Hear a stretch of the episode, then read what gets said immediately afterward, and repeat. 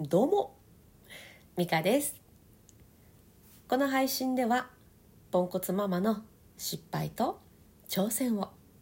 リアルタイムでお届けしております。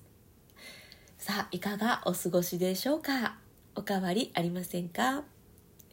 え今日はえ先日インスタライブをしていたんですけれどその時に「えそれめっちゃいいやん」って言ってもらったことがあってであこれそういえば具体的には、えー、お話ししてなかったなと思ったので、えー、この音声配信でもねお届けしようかなと思っております、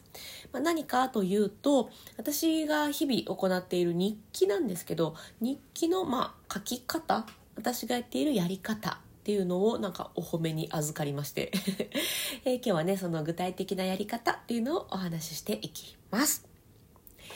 私はね、えー、いつも日記を書いていてでそれを元にして、えー、音声配信で、えー、お話ししたり、えノートの記事を書いたり、えそんな風にしているんですねなのでまあ日記がうん、種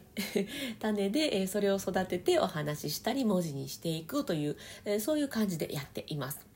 でその日記の書き方なんですけれど、あの普通にこう普通の紙ですね、えーと、スケジュール帳とかじゃなくて普通の紙に、まあ、1日1枚みたいな感じで書いています。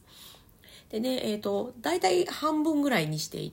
あの分けてるんですけど半分には、えー、その日あった出来事とか、えー、その時の感情とか、うん、なんかそういうのをバババーっと書いてます。まあ、あの紙って言ったんですけど私今もうスマホにそのなんていうのかなうんシートみたいなのを作ってやっているので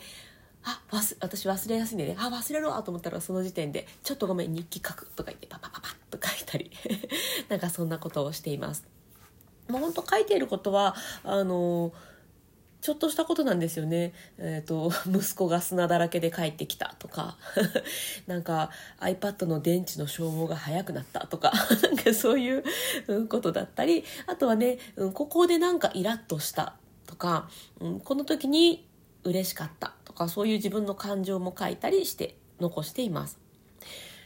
でそこで終わりじゃなくって、えー、ちょっとこうゆっくり時間ゆっくりって言ってまあ5分10分とかでいいんですけど、うん、自分と対話するような時間が取れる時にあの残りの半分ここに、えー、っと何があったんだっけなっていうのをこう見返しつつね私なんでここでイラッとしたんだろうとかあこれ嬉しかったのってやっぱこういうところだよねみたいな感じで、あのー、自分の中で自分と対話するというかこれちょっとあかんかったよね。どうやって直していく？だったり。あここ嬉しかったからもっと大事にも思っておきたいなっていうのをこううんまとめ上げていくっていうのが、えー、その残りの半分でやっている。そんな日記の書き方をしているんですね。なのでこううことあるごとにというとあれですけどあこれ覚えておこうとかあこれおもろいなとかそういうのを、えー、つどつど別に何時に書くとか決めてなくってう今を忘れないうちに みたいな感じで箇条書きで本当にもうメモです。パパパッと書いておく。で夜だか朝だか、まあ、その日によって違いますけれどあ日記書こうっていう時には、えー、実際にその自分がその日にやったことを見返しながらあこんな風に感じたなとかあこれは、えー、修正していこうとか明日はこれをしようとか、えー、そういう感じでねうんあったことを元に自分の気持ちを整理していくというそういう感じの日記の書き方をしています。うん、でこれがなかなかあのえめっちゃいいねっていうふうに言ってもらえて、ま、最初はね大変だったんですけど、うん、なんか私はこの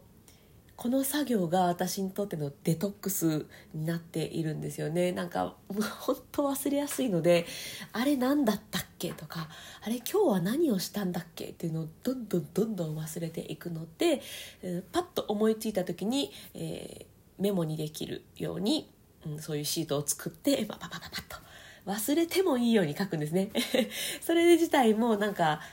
私の中からこうデトックスされていく。あの覚えておかなきゃいけないっていうものをこう外に出せるのでこれでまた一つデトックス。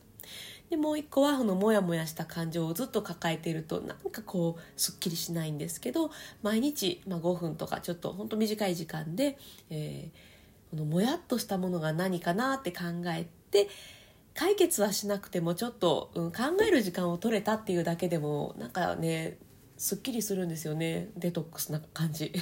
がするのでそういうふうに私は、うん、自分の感情のデトックスとして日記を書いています。でこの日記をもとにあこんなこと思ったんですよね。これはあかんかったわとか。いやこんな失敗しましたみたいなのをこうやって音声配信でしているという本当にそういう風にね毎日毎日やってるんですよね、まあ、もちろんねあれですよあの1日3つぐらいしかこうメモ書けなくって振り返りもしない日もあります。別にでもいいんです。いいんです。まと最近なんかあんまり綺麗にまとめてないですしね。でもなんかちゃんと成功させるってというかその完成させることが目的っていうよりは、えー、自分の中でまとめたい時にまとめる、えー、そういうのをするためにこうババババッと日記を書いている。それが私にとってのデトックスという感じで、えデトックス日記の、えー、まあ、細かいやり方を紹介させていただきました。うん。こんな感じでやっております。別にね、あの、こうやってやるのが正解ですよとかそういうわけじゃなくって、うん、なんか一つでもねエッセンスになったら、うん、いいかなと思ってお話しさせていただきました。日記を書く時間を取るっていうのがねまた大変だったりするんでこのなんかちょっとシート作って、うん、思ったことパパパって書くとかその辺だったらねと多分、うん、真似してもらいやすいし気持ちもすっきりするような気はします、人によりますよね。人によるわ。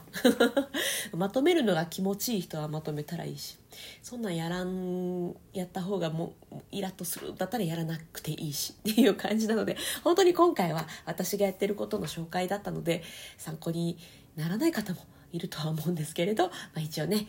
参考になる方がいるかもしれないということでお話しさせていただきました。はい、ということで今日も最後まで聞いてくださってありがとうございました。今日も充実の一日にしていきましょう。それでは、また。